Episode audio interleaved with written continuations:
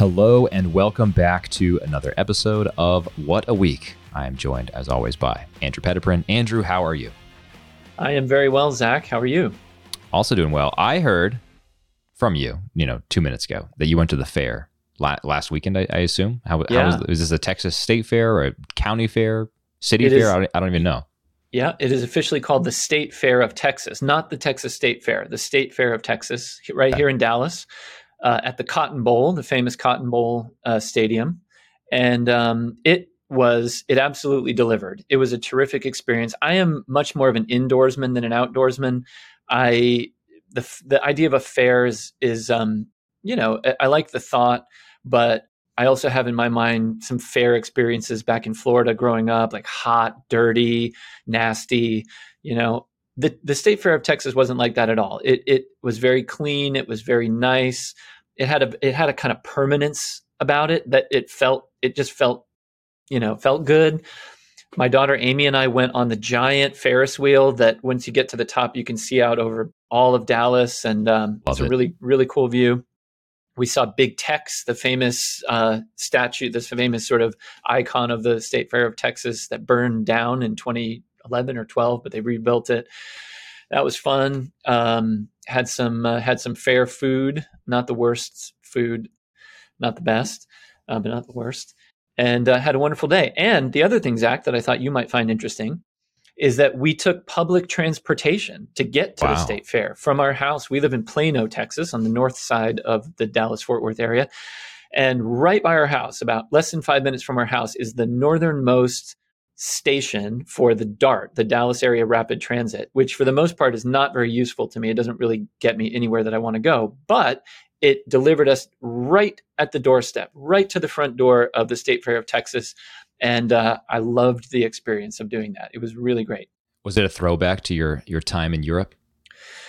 No, sadly, I mean, maybe in Chicago it feels more like European transport, but I ev- even in New York it feels more European, I, I suppose. But like American public transport just doesn't feel like Europe to me, really. I mean, it was it was Yeah. very efficient. It was very it was very easy to do to to get there, you know. But it definitely felt like a novelty. I have to be honest. It was not. Uh, sadly because i would love to have a way to get around where i could read at the same time while i'm going somewhere or listen to a podcast or you know or something like that i guess i can do that when i'm driving but something where i don't feel tense like i'm the one who has to be in control all the time even though i say that as somebody who does like driving but i like public transport too. I wish there was more of it. I wish it was better. I completely agree. In Chicago, I would say it feels a little bit more like Europe than I imagine the public transit in Dallas. Certainly more than the public transit in the previous places I've lived in the US that have something of public transportation. But uh, it's still not quite. I mean, even the fact that the L is elevated throughout the city of Chicago says that this was all an afterthought, not a foundational part of the, the city's planning. The city was not planned around the public transportation. There are some underground uh, trains in Chicago, but a lot of the L is you know elevated. Um, I am looking. I was doing some research while you were talking about the State Fair of Texas. The website is bigtex.com. This looks like a Yep. great place to go. I would love to go here. I'm on the food site. There are some delicious looking inventions here, including the Bayou Bowl, a loaded Bayou explosion of our three cheese. Is it Bayou or Bayou? This is I think it's i Bayou, say right? bayou i think yeah I think you're right. Uh, a loaded Bayou explosion of our three cheese macaroni, topped with shrimp and lump crab, cooked in garlic scampi butter, drizzled with a mouth-watering Cajun cream sauce, and accompanied by a piece of succulent andouille sausage. I mean, this looks amazing. We've also i did got, not see that I mean, the Fat Elvis, this crazy mouth-watering explosion starts with a blend of creamy peanut butter and strawberry jelly whisked together. We take Whoa. a warm out of the oven biscuit and spreading a thick coat of this is a typo, I guess, and spread a thick coat of peanut butter and jelly onto the biscuit. Then we layer delicious marshmallow fluff and fire toast it just for a second to give it a golden brown campfire taste. We also have the Mother Clucker chicken sandwich, which is a, a take on Nashville hot chicken, Mhm. dim sum loco burritos, fried soul food egg roll, dough muff, a yeast donut battered in banana nut muffin batter and deep fried. It's a donut and a muffin. I mean, this is this is Texas through and through. all kinds of stuff. There's a great German uh, tent there. You know, there's a lot of German uh, German heritage here in Texas. There was this great German tent that had all this authentic German food and beer and stuff. it's something, man. I'm telling you. I mean, everything's bigger in Texas for the most part. Um, the the bigness also, at least with the state fair, the the quality w- went with it. So I uh, I can't I can't recommend it enough, man. Come on down. Is this to the your State first Fair of Texas. your first visit to the State Fair of Texas? First visit. The first year we lived here, everything was weird with COVID stuff. In fact, I think it didn't even happen that year or something. Last year we didn't get there, but this year our kids got free tickets from school, and then we um, we got we got tickets for us. My wife and I did, and we actually got a five dollar discount on the grown up tickets for taking the dart. Uh, like there was like a partnership or something, so we ended up ended up it didn't cost a whole lot, honestly. Wow, wonderful. Yeah. I would love to go. I do also see a big a big statue of Big Tex there as well, right on Mhm. the homepage. BigTex.com. What a production. Who would have thought? This is also not exactly how I pictured state fairs, but if I lived in Dallas, I would definitely be there as well. Yeah. Hey, let me ask you a question, Zach. Yeah. Are you uh, following the uh, various congressional and uh, Senate and you know various races that are going on in our country these days? Uh, I mean, from time to time, uh, one of them crosses my news feed. I paid fairly close attention to the uh, the John Fetterman one in Pennsylvania because Okay, this is what I wanted to find out Okay. your your take Yes. on because we have someone running for national office or state state statewide office who has to communicate by means of a computer. right. What do you make of this? What do you make of this guy? So it is it is remarkable. Um, I, this was actually a candidate for misinformation segment. You may have seen this. You probably did. It sounds like you did. Uh, but MSNBC. So for for months. So John Fetterman had a stroke months ago. I think something like six months ago. And ever since that stroke, he has had a markedly difficult time communicating, both understanding what is said to him and forming coherent thoughts in response to to any sort of question. So because of that, his campaign, as far as I can tell, has largely shielded him from the public eye, at least from unscripted, uncontrolled environments. He has not, for example, done a debate against his opponent, Dr. Oz. He has not taken or fielded uh, spontaneous interview questions or spontaneous questions from a crowd. It's all been very tightly controlled and manufactured. Just this past week, or maybe it was over the weekend, MSNBC sat down with with uh, the hopeful senator, and one of the conditions of this interview, as I understand it, was that he had to have in front of him a computer monitor that would display real time text captioning so that he could better understand what was being said to him by the reporter. Uh, and the reporter said, to her credit, she said, when we were doing the pre interview before the camera started rolling, it was not clear to us at all that he understood what we were saying to him, which is pretty substantial. Now, now we can talk about why this is an issue. I definitely think this is an issue. The reason why is not because a disabled person cannot be a United States senator. Of course not. I mean, we've had disabled people, people with various disabilities, be United States senators before, and I sure hope it will happen again. I'm even pretty. I mean, Tammy Duckworth, for example, has a disability, given that she's an amputee. Um, so this is happening now. This has happened in the past. This certainly will happen again. The issue is not that John Fetterman has a pretty substantive disability here. The issue to me is that his campaign has been hiding it all along.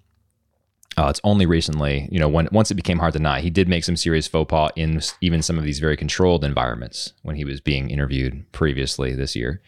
And so it really just got to the point where they had to, I think, sort of admit that there are some substantial limitations here because of his stroke. And even in this uh, in this very controlled MSNBC environment, you can see you can see him struggling with this. So the issue is not that he has a disability. The issue is that the campaign was covering it for a long time. And th- I think there is a further issue uh, that you know, this disability in particular does call into question his ability to be an effective United States senator. Uh, I don't I don't think that it's impossible for him to be an effective United States senator with some sort of cognitive processing or speech disability. But the onus is certainly in that campaign to be able to say, or and the onus is on the candidate himself to be able to say, this will not prevent me from being an effective United States senator. Uh, it reminds me of the Freddie DeBoer piece last week when DeBoer was talking about the Americans with Disabilities Act. And he said, This is great legislation. Why? Because it levels the playing field to a degree and makes sure that we make reasonable accommodations for every American, regardless of their abilities. Hence, wheelchair ramps on all federal buildings. That's a good thing. But DeBoer said it's not a good thing necessarily. Uh, and well, it, it's not a good thing to require uh, airlines to hire blind pilots, right? Because that would be every possible accommodation, not simply every reasonable accommodation. And so, uh, so it is definitely fair to ask the question: Does this limit John Fetterman's ability to be United States senator? Uh, and I think, given what I have seen, I have serious questions. If you know, I'm not a citizen of Pennsylvania. I'm not, or not I'm not a resident of the the Keystone State.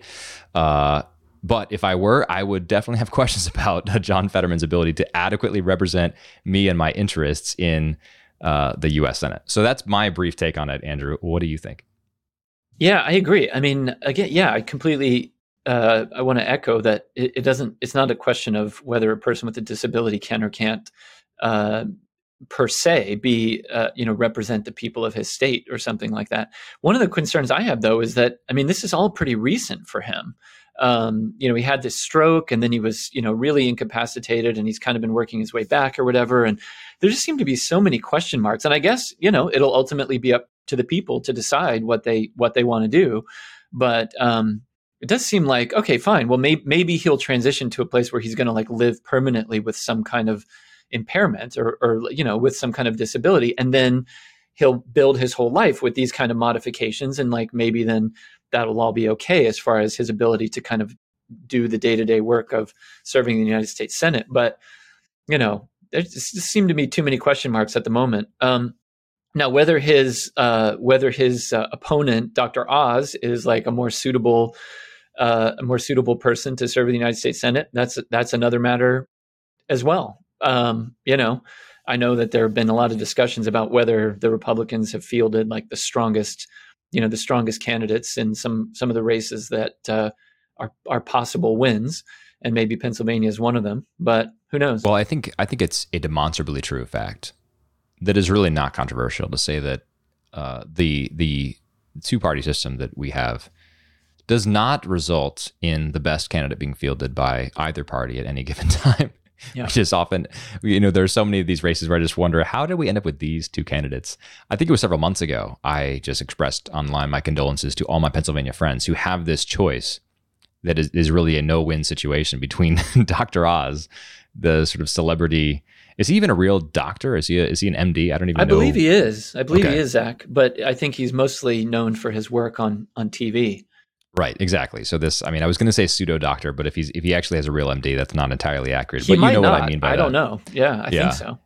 And then John Fetterman, who I mean is a literal stroke victim, who's who's still basically rehabbing from that stroke and clearly exhibiting some, if not cognitive uh, effects from that, then certainly communicative effects from that.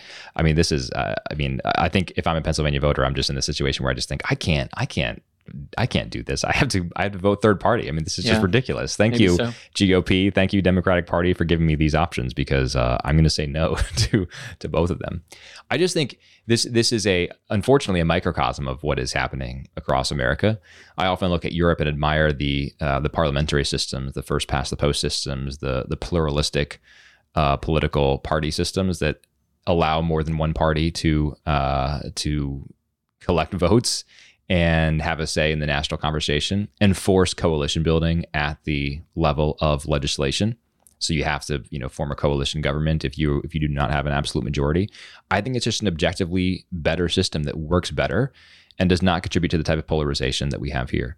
Now, granted, there are parallels to the polarization we have here, even in those systems. So you look at you look at, at many countries in Europe, including Britain, for example. There is a lot of this the same kind of breakdown and polarization that we have here, but I think it's to a lesser degree and it's several years behind where we are now. I think yeah. where that exists, a lot of that is because uh, people, for better or worse, in this case for worse, take their cues from this side of the pond, and the ideas sort of get filtered that way now. Um, you know, perhaps the reverse of the old direction. But uh, yeah, Pennsylvania is quite a cautionary tale, I think, and uh, it's not great. We'll see what happens.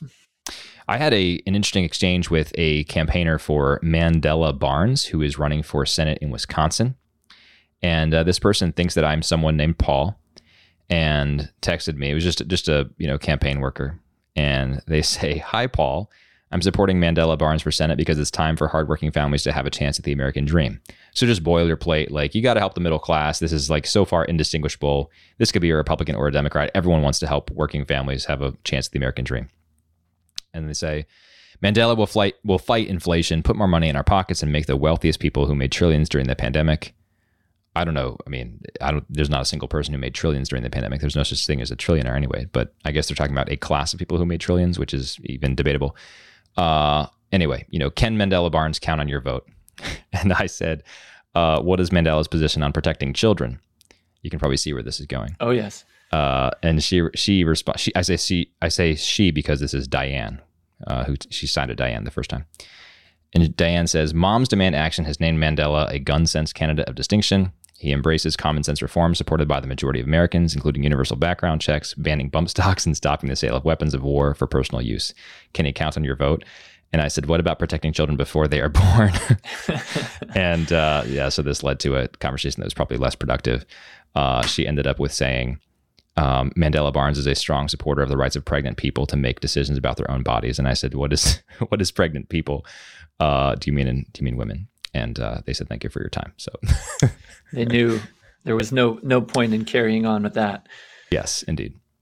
So that was uh, that was the discussion uh, with the Wisconsin uh, the Wisconsin uh, Mandela Barnes campaign. Wow, I, you know I must have a magic phone number because I never get campaign calls or texts or whatever. My wife is always getting her phone is always ringing and she's getting stuff. And a lot of people I know are just getting bugged all the time, but not me. I, I'm somewhere in between. My brother has told me he gets multiple spam calls per day. I mm-hmm. get, I don't know, one a week maybe. So mm-hmm. I, I definitely get some, but it's it's nothing crazy. Hmm. Well, are you ready for the misinformation segment? I've got some wild stories for you here, Andrew. I have been looking forward to this for days. Let's do it. All right. There were so many to sift through. I, I did have to go with three just so I wouldn't break the mold for our uh, our things. But there were some honorable mentions along the way. There's just there's some crazy stuff out there. But I do have three. You pick the false one. Two of these are true. One of them is false. Okay. okay. So number one, if it's true, this is in the New York Times. All right. The New York Times labeled Biden this past week storyteller in chief in a long story about his tendency to play fast and loose with the truth. In this article, though, they never quite accuse him of outright fabrication, or at least certainly not malicious fabrication. But they do say that he tells stories, quote, with dates that don't quite, don't quite add up, end quote, or that have, quote, the factual edges shaved off to make them more powerful, more powerful for audiences, end quote. And they cite this uh, this you know supposed expert on lying in the presidency, and this expert says, "quote He obviously, he being Biden, he obviously has this tendency where he's a good and decent man who in politics has felt like he could stretch the truth up to a point, just like virtually every president has done." End quote. That uh, expert, the New York Times says, is Eric Alterman, who's the author of a book called "Lying in State." Why Presidents Lie and Why Trump is Worse, end quote and Eric is a professor at the City University of New York. All right, so that's story one. New York Times. Okay. Biden's just shaving factual edges off to make make stories more powerful powerful for his audiences. They're quoting uh, they're quoting the literal author of a book called "Lying in State: Why Presidents Lie and Why Trump is Worse." Okay. Okay. All right, that's New York Times number one. All right, number two. Uh, this one's from Twitter. Now, do you know who Randi Weingarten is, Andrew? That name sounds vaguely familiar. Who is it? Randi Weingarten is the head of the American Federation of Teachers, the largest teachers union in the US. She was a major proponent of school closures when COVID hit and a major proponent of keeping them closed for as long as humanly possible, even to the great detriment of our of our children's uh, learning loss.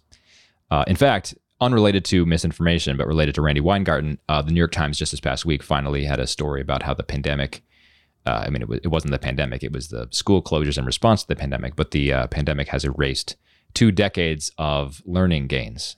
Uh, I think, meaning we are now at you know the same levels of education that we had in the year 2002, uh, which is around the time that you know Bush had to pass No Child Left Behind because we were just at abysmal levels of child literacy and child learning and all this. So, anyway, lots of bad things from the pandemic. Uh, and our more more specifically our responses to it. Randi Weingarten has been at the head of of the what I would say the uh, detrimental camp, not actually advocating for our kids, but advocating for teachers to be able to stay home and, and not teach in the classroom. All right. So Randi Weingarten, I mean, huge prominent booster for every single Democratic campaign cause uh, issue you can you can think of. So here's the story here. Uh, this is not a this if if this is true, this is not a you know direct quote from a story. This is actually just a Twitter thing. But here's the misinformation thing Randi Weingarten found herself waking up in Ukraine on a trip to Ukraine, uh, an official trip with the American Federation of Teachers to do some things with their Ukrainian counterpart. And she tweets out on October 10th Woke up this morning to reports of disgusting Russian missile strikes in Kiev, Lviv, and other cities. Heading to the border now to assess the situation. This Russian attempt to frighten civilians and the effect on children who are learning online today is why this Ukraine flag trip is so important. Okay, Hmm. so that's it. Randi Okay. Weingarten's in the, the head of American America's largest teachers union is in Ukraine, heading to the border to assess damage from Russian missile strikes. Okay. She sounds Number- like the right person for that job. Okay. Exactly. Yeah, right. definitely. Uh, we're Ukraine's in good hands. Okay. Uh, number three. Uh, this one also sort of on you know Twitter and around the around the Twitterverse. Uh, you know, an amalgamation of things. Uh, if true, Elon Musk, the world's richest man and head of SpaceX, said that quote on Twitter, "Our first trip to Mars will have a very special seat for Vladimir Putin." End quote. Uh, this was to the delight and chagrin of critics on both sides, some of whom thought he was making a thinly veiled expression of his desire to banish the Russian strongman forever, and others who thought he was inappropriately reserving a prime real estate on the eventual space vessel for a war criminal. So, Hmm. Elon Musk, you know, offering uh, offering to reserve a seat to Mars for Vladimir Putin, and some people taking exception for for various reasons to that to that expression. Okay, Okay. those are the three. Any questions before you Great. you dive in with your votes? No, great batch. Great batch of of stories there. Surely they're all true. I I, I can't even you're you're you're trying to put one over on me. But assuming that we are still playing by the rules here and one of them is false, I, I'm sure the first one must be true, unless you slipped something in about like maybe the title of that guy's book isn't what it is or something. I I uh, I think that first one sounds totally plausible. Um, it it just makes me chuckle. Storyteller in chief. I mean, like, what a way to talk about a lie, a lying president. I mean, what a what a ridiculous thing to say. So I'm going to say, Yes. let's start there. Number one is true. That is correct. Yeah, it is absolutely true. Uh, he is storyteller in chief. The um, yeah, the headline of the title actually, or the article actually says Biden, comma storyteller in chief spins yarns that often unravel. And then the sub, the sub, the subtitle: President Biden has been unable to break himself of the habit of embellishing narratives to weave a political identity. So just, just right here, there's so much baked in here. It's one, the yarns often unravel. It's not his fault. They're not, they're not necessarily untrue. They're sort of morally true. It's just sort of that the yarns themselves unravel. Poor Biden, the yarns are unraveling. and then, uh, and then in the subtitle, uh, he's just in this habit. You know, he's just unable to break himself of this habit just of em- and, and embellishing. You know. Yeah, Um, but why does he do it? It's he's doing it to weave a political identity. yeah. He's, doesn't like he's weaving? a good you know? guy. I mean, you know, he's just kind of telling stories. You know, I, not to get again. I always say this, not to get controversial, but my understanding is there's even like all kinds of competing narratives about how and when he met his wife and like all kinds all kinds of strange circumstances about the story they tell about their getting to know each other i'll, I'll leave it there because i don't want to get in i don't know all the facts No, we can uh, we can we can get controversial, Andrew. You know this. I mean, I well saw. you must know more than i do about this then i, I don't really know I don't know about details. that. Yeah. I don't know about that, but I did see something funny making the rounds because he was in Puerto Rico to review um, some of the responses to the tragic Hurricane Ian and just some of the devastation that it caused. So we went to Florida and Puerto Rico to um, to see how the recovery efforts were going. And he made a comment that he was ra- he was he said I was sort of raised in the Puerto Rican community at home politically. yeah Uh, and this was then cut. There was a super cut on online where he was saying uh, that he was raised in the black church, that he had been that he had gone to shul more than all these other people that he was talking to in a synagogue. I went to I, when I was going growing up, I went to shul more than all of you did, and so he's just like taking on these very strange, these very strange, uh, you know. Ethnographic, uh, ethnic identities for himself along the way. None of which, as far as we can tell, have any basis in truth, but also none of which are empirically testable or Yeah. falsifiable. Uh, and so it's just, I mean, it's just, it's just ridiculous. I mean, that's exactly what he's doing. I heard an interesting interview with Charles C.W. Cook, the uh, the National Review writer, yeah and he was just saying this is just who Biden is. It's it's who he's always been. And uh, to act like it's we're surprised just because he's doing it now is completely absurd. He's always been he's always played fast and loose with the facts to sort of, as the New York Times would say, weave this political identity, uh, which is just you know it's remarkable. It's funny, but but it's not at the same time. yeah It would be funny if it weren't. So, it would be funny. So serious. All yes. right. Well, that leaves me with two uh, two more stories. Um, I, am going to say that the uh, the one about the teachers union president going to Ukraine is also true. That that I don't know that that seems that seems plausible, mainly because I think the third one I think there's some story there. There's something there, but it's not that one about about uh, Elon Musk and, and Putin. There must be you've you've you've cooked something up there. I feel like, you know, I feel like I'm always telling my kids not to say that. It is my it is my it, it is my intuition based on our yes. previous experiences that uh, you've cooked up the third one. So I'm going to say two is true, three is false. You're 100% correct, Andrew. You got it. Um, let's let's take them in reverse order. Let's go with three and then two. So the Elon Musk thing. I mean, I, this was a, a, fun one. There is something here with Elon Musk and Putin, and that is that uh, Ian Bremmer, the sort of uh, strategic writer, journalist, um, thinker, accused Elon Musk of having spoken with Putin very recently, and this was on Twitter. And Musk basically said, "Absolutely not true. Ian Bremmer's a liar." So they had this Twitter spat, and um, uh, I you know it's no, no one knows. I mean that's it's also not really a falsifiable thing. Did Musk speak to Putin in the last few months or not? We don't know. But there is this uh, there is this dialogue about Musk and Putin, kind of predictable because Musk has. Um, for reasons uh, I do not entirely find clear or identify with, Musk has become a hero of the right. Mostly, I think, because he wants to buy Twitter and has has said, you know, that the the left has gone a little bit off the rails. Uh, so, but I think because of that, it's, it's kind of just predictable that he'll eventually be labeled a Putin stooge because that tends to be what happens. Um, so I, I, believe he's also he's also said publicly that we ought to negotiate, you know, something with Russia, Ukraine, or something, you know, some, something something like that. I, I, don't know the details, but I heard something. Yeah, he did. He tweeted he tweeted some idea of terms for peace in Ukraine, et cetera. So I think that also certainly opened up opened him up to accusations of being a, a Putin stooge. So I thought this was a fun a fun way of getting at some of those stories, but it is not true that he said Putin will have a special seat to Mars. All right, so the Weingarten thing, why in the world do you think this was plausible? Because this this to me was I I still can't believe this is actually a thing that the head of America's largest teachers union somehow is on a Ukraine trip at all. What what in the world is she doing over there? And even more more boggling that she wakes up tweets about Russian missile strikes and then says, I'm headed to the border to assess the situation. What are you doing?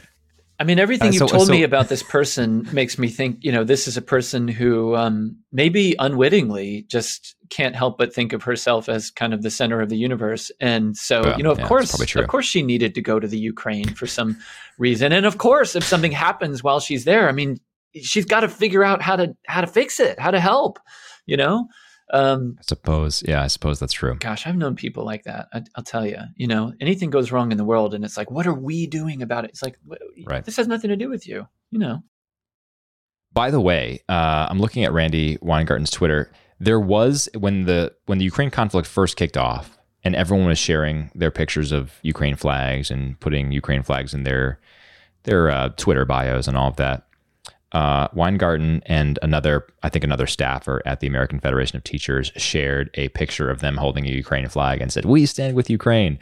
Uh, and it was just wonderful because the Ukraine flag was upside down. I remember that. I, I didn't know that's who that was, but I remember the story of of somebody holding it upside down. Yeah, yeah. Teachers, I mean, in, ladies and gentlemen. In her, in her, yeah, exactly. Teachers. This this is who is educating our children. In her Twitter bio now, she has a Ukrainian flag, an American flag, a black flexed bicep muscle and uh, what looks like a college graduate with the uh, the mortarboard cap, uh, who I think is a woman. So there's that. No, no zebras though. No, it's correct. Yeah, I guess she's not a spoonie, but okay. well, she does have the pronouns in bio as well. So there's just there's just all kinds of signaling going on. going this, on um, there. It's almost like if someone were to make a parody, if someone were to make a parody account of a teachers union head, their account would be indistinguishable from Randi Weingarten's Twitter account. Yeah. It's most especially this whole ridiculous Ukraine thing. I mean, it's also just it's just so perfect, like chef's kiss perfect that she points out that you know the kids in Ukraine are are in class online today because of right. course they are. Of, right. course, of course they're in. Where else would online. they be? Right.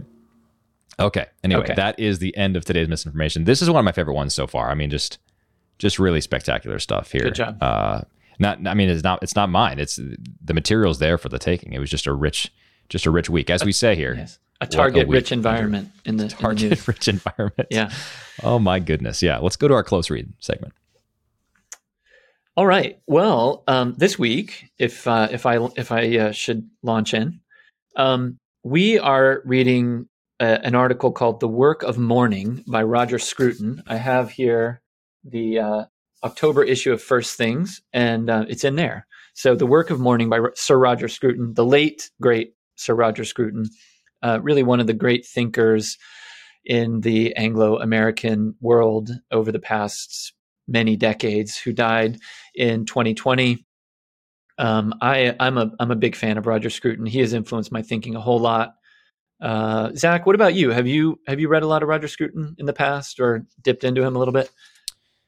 You know, as I was talking to my wife last night about this specific piece, uh, I was telling telling her that it was a fantastic read, and I am not I'm not a Scrutonian. I mean, I'm a, I'm certainly a Scrutonian um, uh, by sort of uh, I guess ideological alignment. I agree mm-hmm. with so much of what I have read that he says, but I'm not super well versed with his stuff. I've picked up books here and there and read fragments of his things and read some first things essays and whatever, but uh, cannot say that I'm overly familiar with the particularities of his work. Well, I love it. I mean, I love the way he writes, and um, he really helped me understand lots of things in new ways that I hadn't thought about quite the way that he that he put them. You know, some of his most famous books are How to Be a Conservative, uh, a little book called Beauty. He's written a, a ton about aesthetics.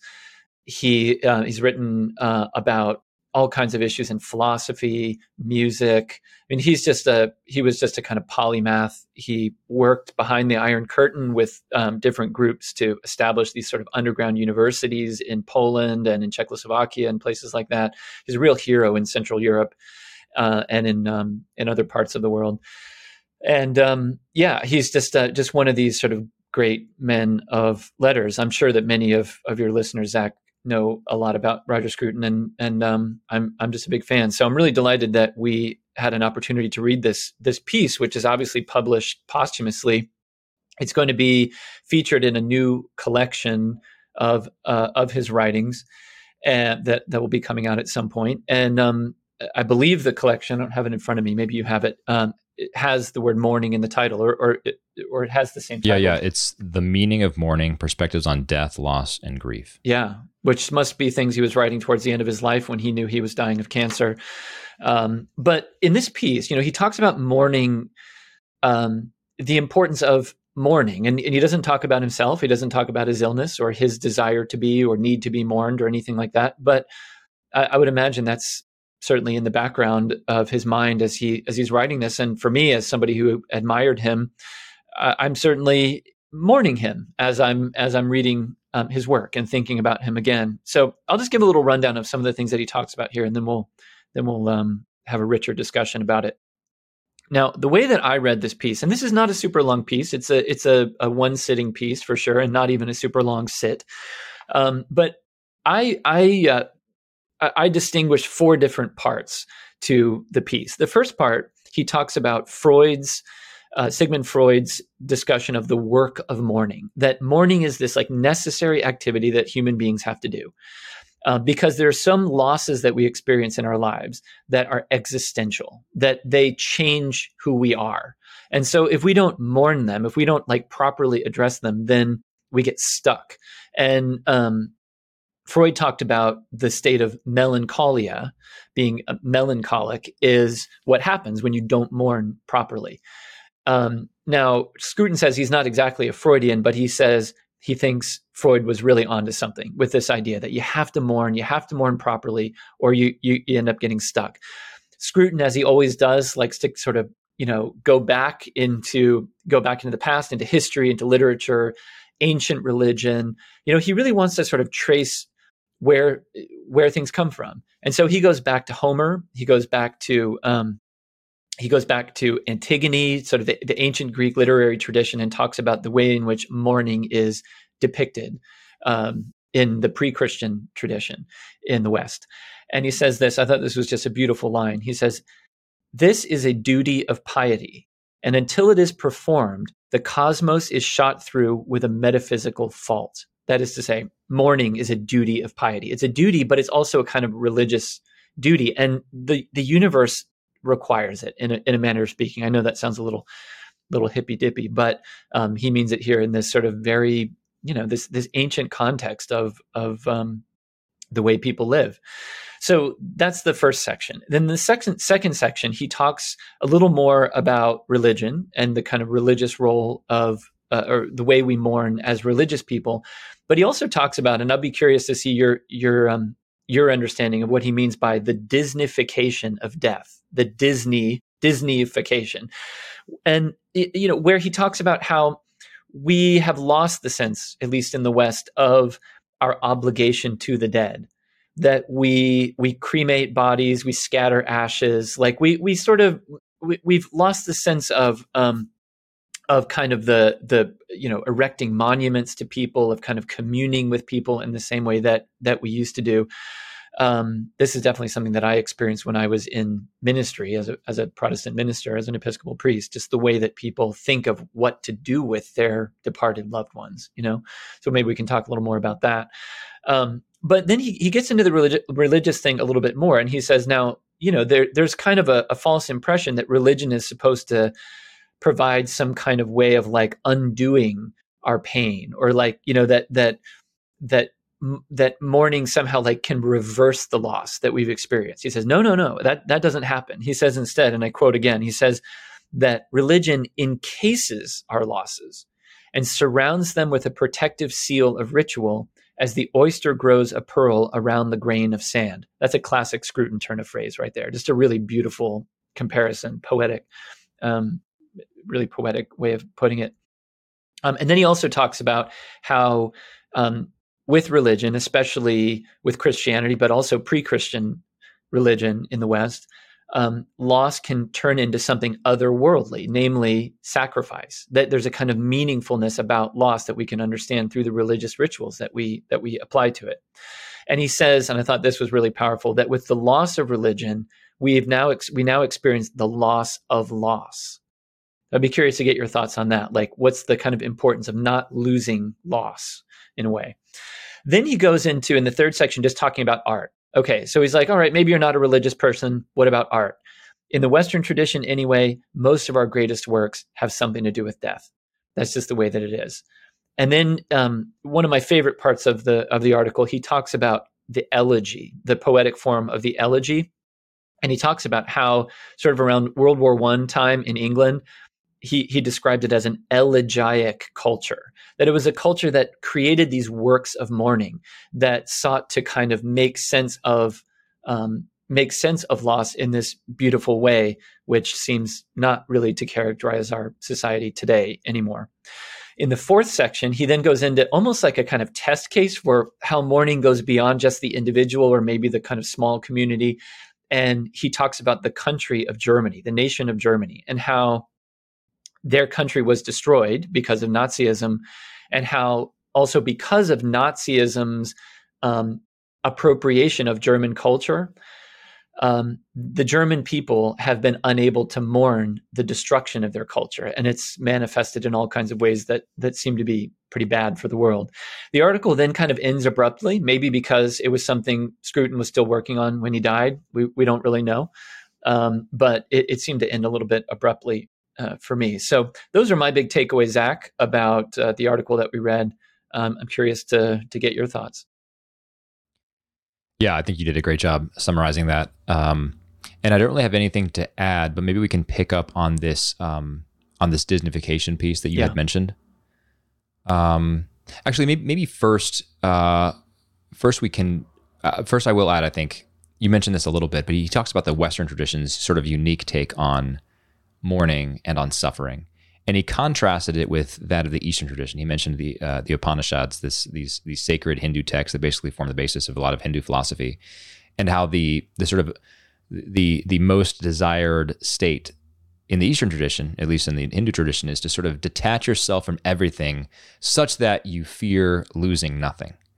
And he contrasts that with the Western tradition, which basically says, no, attach yourself to a lot because actually love is is the most important thing. And to detach yourself from everything is to be barren of love, to be love shorn. And we don't want that. Uh, we don't want to sort of um, ignore our suffering or to not have suffering. What we want to have is a state in which our, our suffering has meaning, in which our suffering can be consecrated, in which our suffering can be offered up for some transcendent purpose. I think that is a really important part of this piece. He didn't spend a whole lot of time talking about it, but I think it helps to it helps to sort of situate the metaphysical frame in which he is writing. And that's a big part of his argument here is that I think we find ourselves in a metaphysical frame of Disney, perhaps we might say, to tie it to the Disneyfication issue. We have lost this religious frame and and and this sort of this Western religious frame. Not to say that that that that that religious frame is not cannot be universally applicable, but that it is it has found uh, its most fertile soil, I think, in the Western tradition, um, and that I think is is, is really important. Uh, the Disneyfication piece I was thinking about this um, when he wrote last night. Uh, I liked the the line, and when you just asked me about it, I was thinking about what deaths do do we see in Disney works. I'm thinking about the classic cartoons of our childhood, and probably Bambi. Right, the the death of Bambi's mom is the most the most sort of poignant Disney death. Um, Snow White has a sort of death, although there's a resurrection. Uh, and this stuff is maybe more fresh in my mind because I have young kids who are enjoying the classic Disney's. Um, but it's Disney doesn't like to deal with death. Yeah. Disney likes death to, to, to appear off screen, and if it happens, of course, it's non-violent. It doesn't involve it doesn't involve a a violent wrenching away of the the loved one. It involves uh, you know a, an almost uh, sleep like state, like Bambi's mom, for example, or certainly like Snow White. And it's a very gentle it's a very gentle thing, and then you move past it in the very next frame uh, and it's just sort of forgotten, and there's there's no process of mourning properly considered. I think that's what Scruton means by the Disneyfication of it, and I suspect he also means the fact that it just doesn't really happen anymore. Uh, you know, think of a Pixar movie. I don't. I'm sure. I'm sure there are deaths in some Pixar movies. I'm not thinking of any right now because it's a hard thing to tackle in a children's film, and it's a really hard thing to tackle in the sort of the metaphysical frame in which in which Disney operates, in which this there is no there is no deeper transcendence to what we have. Um, you could you could maybe argue. Did you see the the movie Soul, Andrew, the Pixar film about the? the I actually the missed that one. My kids have seen it. I don't. Okay. I don't think they loved it. I think they liked it okay, but I don't. I don't remember. Yeah. I haven't seen it. I've seen part of it. I didn't love what I saw. Um, but they, I think they try to get at something like this and you you might be able to use this as, as a counter argument to what Scruton is calling the Disneyfication of things. But at the same time, it's a sort of Disney it's a Disneyfied take on the metaphysics of the eternal. It's a Disneyfied take on the metaphysical frame in which Scruton is writing. So I think it in sort of it actually sort of validates his point. Yeah. Uh, and that's where we find ourselves. We find, our, find ourselves in this state of existence in which we don't want to talk about death when death happens, we would prefer to have our loved one cremated so that we can just sort of scatter their ashes in the sea and, and never have to visit their grave again. Um, because we don't want to be reminded of the pain. We don't want to be consecrated by the pain. We don't want to uh, experience transformation through the pain.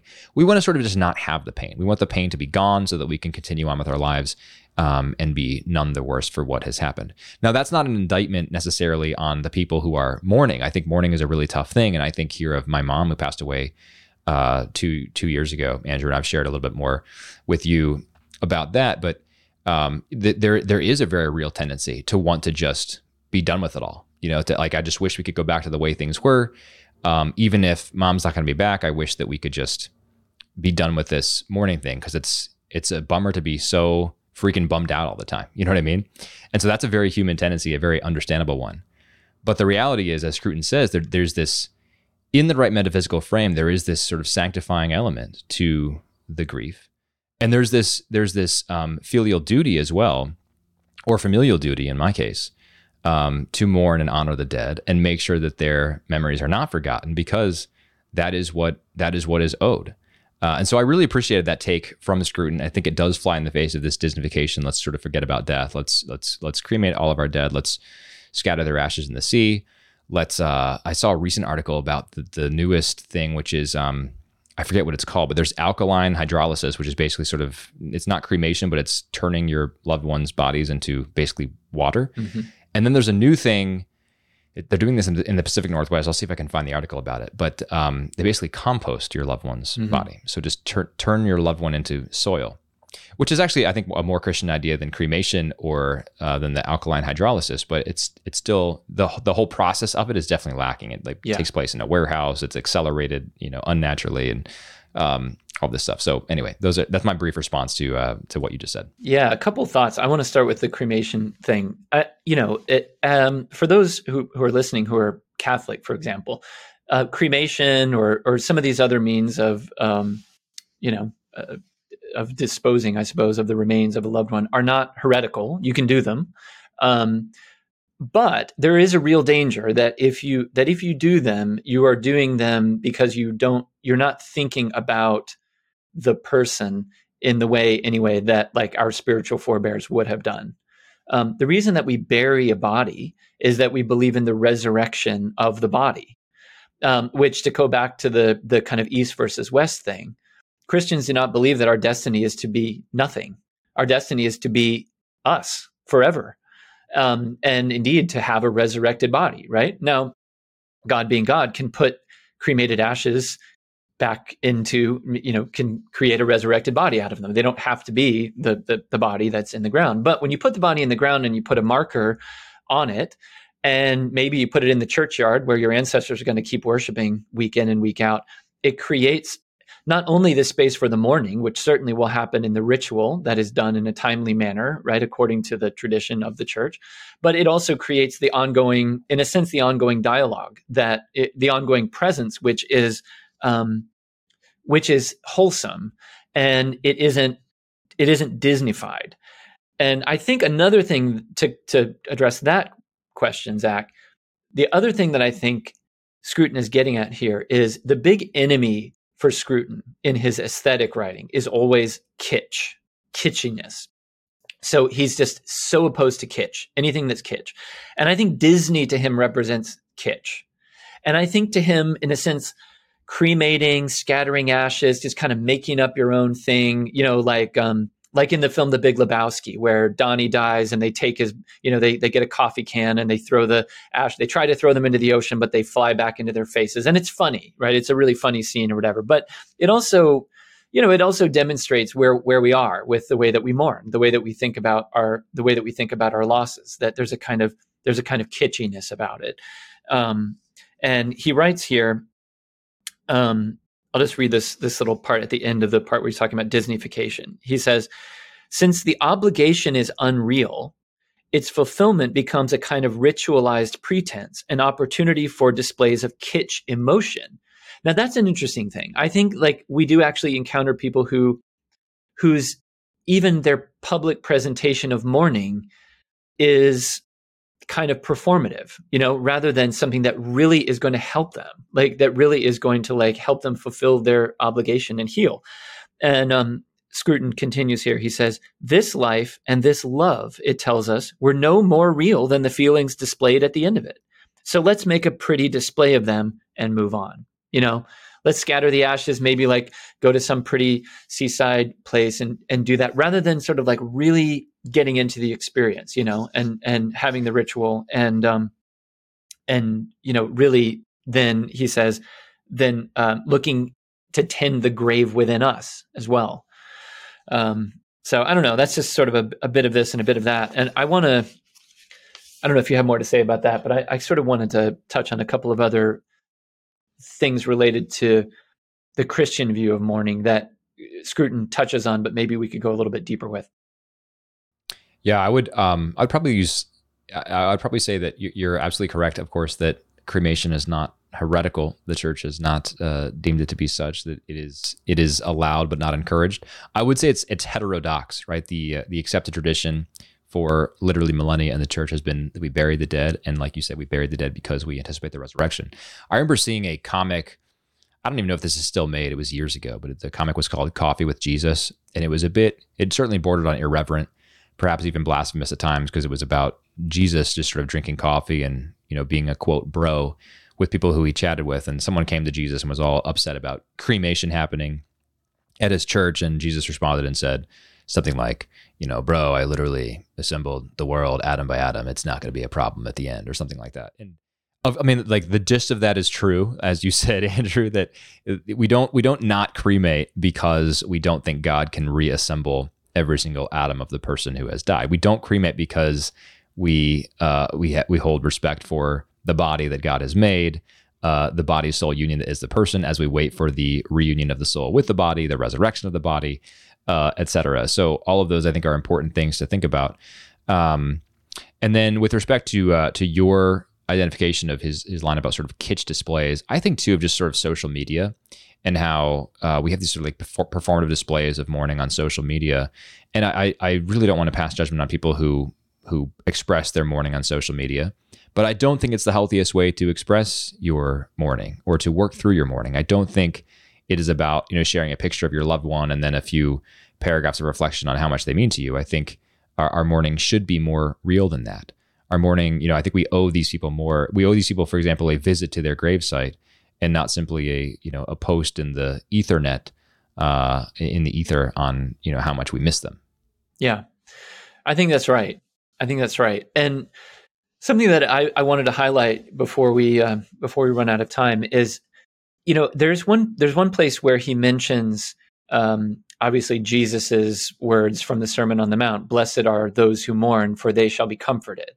And um, I, I, was just trying to leaf through again and see precisely where he where he uses that that turn of phrase, but he doesn't really he doesn't explore that in depth. And something that I, I thought might be useful for for our listeners is um, for for me to share something that Pope Benedict wrote about about that about that verse because uh, I'll preface it by saying this where Scruton says there you know we have this sort of culture where where there's we we either sort of mourn or we don't um, may, maybe that's the way to put it. I don't know. We either sort of mourn properly or we end up in a state of melancholia. Pope Benedict talks about, he contrasts two different kinds of mourning. And he uses the figures of Judas and Peter as kind of two exemplars of the of the bad mourning and the good mourning. So I'm just going to share this little this this couple of sentences right here, which is from this great book that everybody everybody should read um, Pope Benedict XVI, Jesus of Nazareth, Nazareth series. And this is from the first volume. And this is the chapter about the Beatitudes. He says, um, Blessed are those who mourn, for they shall be comforted. Is it good to mourn and to declare mourning blessed? There are two kinds of mourning. The first is the kind that has lost hope, that, that has become mistrustful of love and of truth, and that therefore eats away and destroys man from within. But there is also the mourning occasioned by the shattering encounter with truth, which leads man to undergo conversion and to resist evil. This mourning heals because it teaches man to hope and to love again. Judas is an example of the first kind of mourning. Struck with horror at his own fall, he no longer dares to hope and hangs himself in despair. That's the melancholia, in a sense, right? Um, but one that he takes action with. And then um, Pope Benedict concludes Peter is an example of the second kind. Struck by the Lord's gaze, he bursts into healing tears that plow up the soil of his soul. He begins anew and is himself renewed. Um, I thought that was really just really terrific. Just a really a really fruitful way for us to think about the the way we the way we should deal with mourning, um, especially uh, those of us who are who are Christians. Like, what does it mean that it's a blessed thing for us to under to undertake this work that Scruton is is kind of um, contextualizing for us here? So, I don't know if you have any thoughts on that, or if you want to uh, wrap up the piece with any other points that Scruton makes. Briefly, I'll just say that language of plowing up the soil of his soul in reference to Peter is incredibly powerful for me just to, to picture that that this is what this is what the encounter with truth who is christ is and gives us hope. And this is what true mourning good mourning should give rise to. Uh, i think that's beautiful. It's also it's it's always it's striking to me you know i've heard that passage a million times. Blessed are those who mourn for they shall be comforted and it's easy to just think oh yeah here's what jesus is saying you know like people who are sad they won't be sad anymore that'll be great and you know, like that's that's all there is to it. But actually, he's calling blessed those people who are mourning. Why? Um, because mourning is a good thing to do. Mm-hmm. And I, I, really appreciate how Scruton's piece here describes exactly why that is and gets at something super important that I certainly have not thought through enough. But I found this piece very helpful along those lines. Um, and and he does apply at the end. I mean, he sort of, as you mentioned, it ends pretty abruptly. He pivots to Germany and starts talking about this, but he does, and you described this very well already in your sort of recap. He applies this at a societal level and asks, What do we lose if we are not able to collectively mourn as a society? And he talks about Germany and how Germany was. Uh, had had sustained the longest continuous tradition of music, for example, in the known world, uh, up until World War II. How it had this this glowing culture of arts and science and technology and architecture, uh, all of these wonderful things, and then that tradition itself actually produced Hitler, the madman, but who Scruton says was not simply a madman. He was actually an intellectual. He was an aesthete. He was someone who valued the German intellectual and cultural traditions and wanted to build on those. And because of those, actually went the way that he that he went, became a sort of a German supremacist and Aryan supremacist, etc., and became the the most evil, murderous madman the world has ever seen. And so, so, so Scruton basically says this culture was amazing. Then this culture produced Hitler, and so because of Germany's inability to mourn what it had lost and to to have the sort of to use Benedict's language to have the soil of its soul plowed and ready for renewal, because it couldn't do that, it suffered the loss of all of those things. And now to walk around, you know, I don't know, Frankfurt, Germany or Berlin, Germany, is to walk again, walk amid this sort of like this gray, barren maze of industrial statist buildings uh, amid a country that has really lost all sense of identity um, and and does not know how to reclaim the culture that its own people, Hitler and his cronies, sort of stole from it. Um, and I thought that was a really interesting question because yeah, we can look at that and say, well, that was the 1940s. That was a long time ago. But what's happening now? What what you know? What is what is Europe not able to recover because it can't properly mourn? What is perhaps America unable to properly recover? Maybe most importantly, what about the church? How does this apply to the church in which we find ourselves? What should we be mourning properly uh, that we are not, and we are thus sort of cutting ourselves off from the the the, the potential of renewal? Um, so he left it as really an open question. I think probably because he probably passed away before the, the essay was written in his eyes, uh, complete in his eyes. But I thought that was a good um, a good closing note, if only to raise the question of what do we need to be mourning now that we are not? What will be what will we lose in the future because we're not mourning right now? Yeah, and I can only hope that in the volume that will that will come out eventually that will include this, there may be a bit more of that because I think I think he's really on to something there. And it's this is stuff he's written about he had he had written about in his life. I mean, he wrote this book called England and Elegy. He wrote a book about about Anglicanism called Our Church, which which goes yes, into some. I read that one. It's a very good book, I think. Um, and uh, and he, he did this in, in various places, but I, I think I, I think that it goes way beyond just Germany. I think that's a great test case. You know, they're a particularly extreme uh, extreme situation, but there maybe if we did more mourning, we would we would have a better relationship with with our past rather than just sort of we i just at this point it seems as um, I, I, hesitate to say, to say as a culture because we don't really even have a culture but we we don't know what to do with our past. We don't. We don't know what to do yeah, with our agreed. past as a people as a as a nation as nations as a world. We just don't know. Uh, so maybe becoming a bit more elegiac or something um, would would get us back on track. Who knows by the way, I'm glad you were the first one to say that word because I uh, I've read it frequently. I've never actually heard elegiac said out loud, and I was like elegiac, elegiac. I don't know what the what the correct pronunciation is. So I'm glad that you uh, you blaze that. I just say you. things confidently and uh, give the impression that I know what I'm saying. So I hope that our listeners will correct me if I if it is not in fact elegiac. Well, um, someone once told me it was very wise. They said never make fun of someone for mispronouncing anything because it means they learned the word through reading. Absolutely. I was like, that's that's a good point. Absolutely. It's a very good point. I mispronounce words all the time, and uh, you know, it's we all do. It's what it is. We you just do. own it. Absolutely. Yeah. Absolutely. Um, yeah, I'm really not sure how to pronounce it, but we'll we'll go with elegiac. I'm, it sounds correct. Um, all right, let's go move on to the recommendation section, Andrew. What do you have to recommend to our listeners today? All right, I am going to recommend a TV show called A French Village which is uh, one that I've been watching for months and months. My wife and I are really savoring it. We love it. It's seven seasons long, 70 some odd episodes. Each one is a solid hour. Uh, it takes place between 1940 and 1945, I guess, basically the whole span of of the Second World War as France experienced it, more well, just about.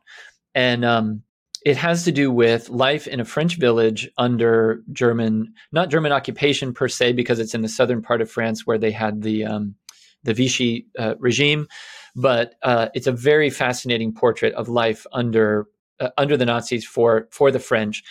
It's kind of a soap opera. I mean, there's there's love stories, there's deaths, there's people coming and going, there's all kinds of intrigue in the town there's this ongoing question all the time about kind of who's collaborating, who's not collaborating.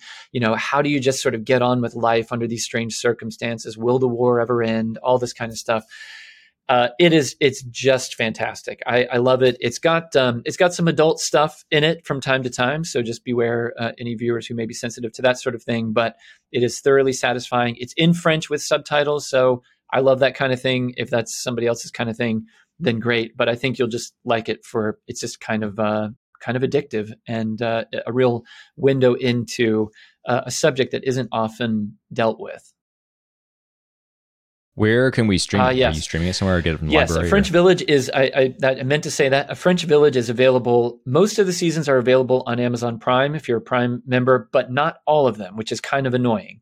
We have been able to get the other seasons through Hoopla through the public library. So if you have a library card and you have Hoopla, you can get it there. There may be other places to get it too. Is it is it odd seasons that are not available? Like you know you can't get one and four yep. on Amazon or sadly that's right. It's odd seasons. Okay. I don't get it. Interesting. Weird. Yep.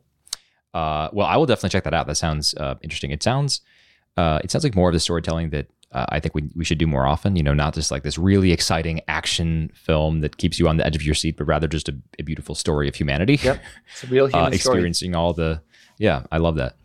Um, my recommendation is very different from that, uh, but I've been uh, listening to a lot of Johnny Cash while I work. Mm. Um, and Johnny Cash, uh, I mean, our listeners know who Johnny Cash is, but uh, I've just been been re- renewed in my appreciation for his work. He has these really soulful, um, spiritual, deep ballads um, that I think get to the heart of uh, of so much of the human spirit and human longing, and I've just been really appreciating his music. So, would encourage you to go just listen to some some Johnny Cash. Just find you know one of the greatest hits compilations and listen through it. Uh, he was a fantastic singer, really remarkable guy. Uh, and I've been enjoying his work. So simple, short recommendation for me this week. That's a great one, Zach. And I, if I may, that this is also a huge relief. I'm a huge Johnny Cash fan as well. My wife is too. And it's funny. This very morning, I was standing at the gas pump and I was thinking, you know, Zach and I haven't really talked about our musical interests yet. I really hope he's not into like really garbage music. That would be that would be just imagine dragons oh, and NSYNC, okay. you know, the good stuff. well, no, I love Johnny Cash. Yes, indeed. Um, yeah, we should have a more in-depth discussion about uh, about music. I mean, I'm sure my tastes have have uh, have a lot of refinement uh, to do, and you probably oh, have much more refined taste golly, than I no, do. No, I mean you're an actual musician, so that that you definitely have a, a, big leg up on me. Well, we've at least identified one area of overlap, and that's Johnny Cash. Mm-hmm. So yeah. All right. Excellent. All right. Well, that is it for this episode of What a Week. Uh, Andrew, thanks for thanks, thanks again for joining me. It was a good discussion. We'll look forward to the next week. I do want to mention uh, if you were listening to trying to listen to the Jeremy Christensen interview uh, that I released earlier this week, and you were turned off by the ridiculous um, disparity in volume levels between my volume and Jeremy's, do not despair. I fixed it. You can go back and listen. So apologies for that will try my best not to let it happen again. I was telling Andrew before we started recording, I don't know what happened, but uh, I definitely messed it up, and apologies for that. Uh, so that is fixed. You can go back and listen. Also, if you have not yet, if you're watching this on YouTube, go ahead and subscribe to the channel. If you are listening to this on a podcast uh, and you're on an iPhone on Apple Podcasts, please go give us a rating and review. Helps the show a lot. Uh, and thanks so much for your listening. If you have any comments or would like to just send us a question, send us a note. Zach, Z A C, at credopodcast.com. And until next time, God bless you.